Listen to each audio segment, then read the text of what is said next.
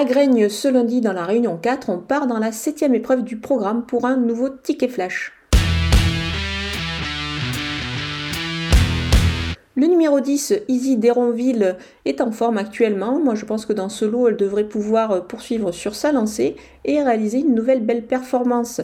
Les conditions sont bonnes pour elle au niveau de l'engagement, donc on s'en méfie. Je vais lui opposer le numéro 9, Île Mystérieuse, qui reste certes sur, une tentative un petit peu décevante, mais elle est à reprendre.